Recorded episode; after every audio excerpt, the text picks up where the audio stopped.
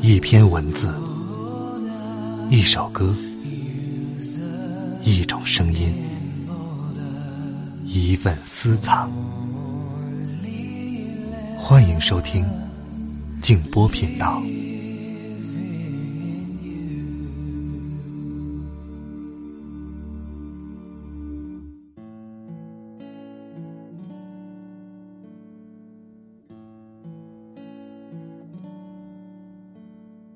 当你爱一个人的时候，你就应该说出来。生命只是时间中的一个停顿，一切的意义都只在它发生的那一时刻。不要等，不要在以后讲这个故事。晚上好，朋友们，我是静波，欢迎来到静波频道。刚才这段话出自。珍妮特·温德森的作品《守望灯塔》。今晚和大家分享日本作家村上春树的一篇文章。每一个故事，都种在灵魂深处。如果你还想听到更多的节目，欢迎通过微信公众号搜索添加“静波频道”。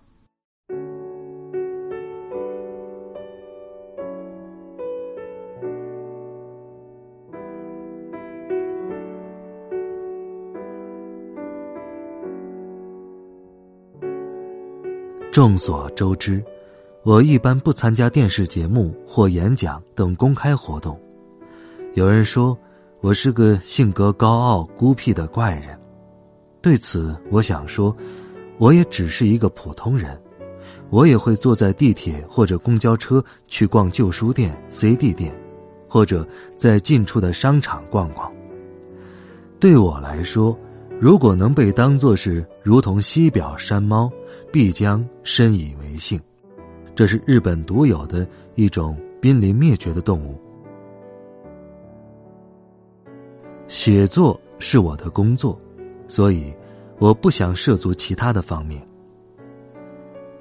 我们每个人都好比一座双层建筑，入口在一楼，那里住着我们的家人；二楼是每个家人各自的房间，大家可以在这里。自由的听音乐、读书，还有一个地下室，我们姑且称之为“灵魂地下一层”。这是一片广阔的空间，储存着我们记忆的碎片。而不为大部分人所知的是，在更深处的地下二层，还有着一间漆黑的屋子。没有人知道这个黑屋子里有多深。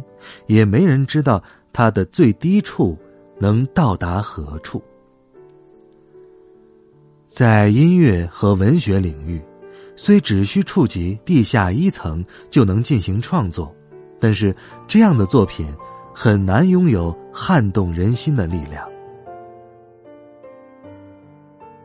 美国作家菲茨杰拉德曾经说过：“要想写出与众不同的作品，就得用。”区别于别人的语言。也有人曾经问美国爵士乐钢琴大师塞隆尼斯·孟克：“你何以能弹出如此美妙的声音来呢？”他的回答是：“这世界上的每一架钢琴都是八十八个键，每个人都是在这个上面进行弹奏的，没什么区别。”然而。再也没有第二个人能够弹奏得出像他弹奏的那样精美绝伦的曲子。由此可见，如果创作者没有深入到一定的程度，创作出的作品就无法真正打动人们的心灵。显然，以上两位都找到了通往更深处，也就是灵魂的地下二层的道路。在整个艺术领域，这都是十分难能可贵的。单拿小说来讲，如果只是一篇触及地下一层的作品，读者很容易找到问题，因为读者都能够轻易的读懂。但深入到地下二层的小说则不同，这样的作品因为足够深入，所以更有可能引起读者的共鸣，让人震撼，无法忘却。就如在家淋浴和泡温泉的差别一样，一个是渗入到最核心的部位，另一个是只停留在皮肤的表面。所以，作为一个小说家，我必须一边保持清醒，一边深入到灵魂的更深处。人若是没有故事，就难以维持自我。小孩们需要故事，每当他们听到别人说什么，就本能的跟着模仿，于是，一个个简单的故事就在他们的生命里生长起来。当然，随着年龄的增长，这些故事会变得无杂。这世界上的每一个人，都在自己。或繁或简，或喜或悲的故事里，体验着独一无二的人生。那么，这些故事的意义在何处呢？要想明白它们的意义，就必须把这些故事相对化。但要自己把自己的故事相对化，向来非常困难。小说家的职责。就是把这些故事写下来，供读者品读。当读者读我的小说时，会感同身受，这就是读者自身的经历和我笔下的故事产生了共鸣。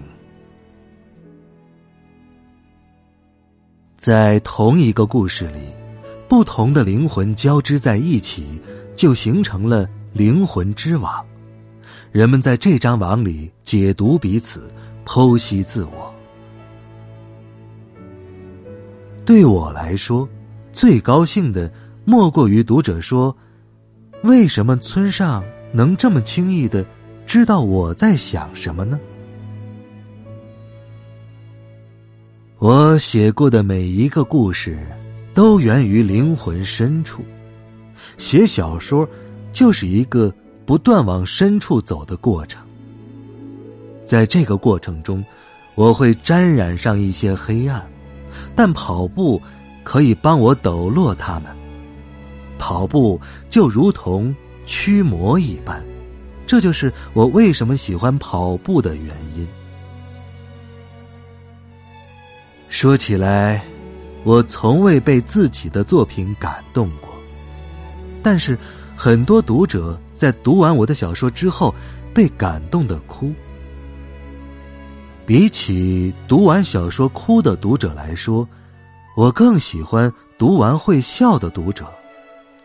因为哭是内向的，无法对外敞开胸襟，反倒是幽默会让人鼓足勇气，产生力量。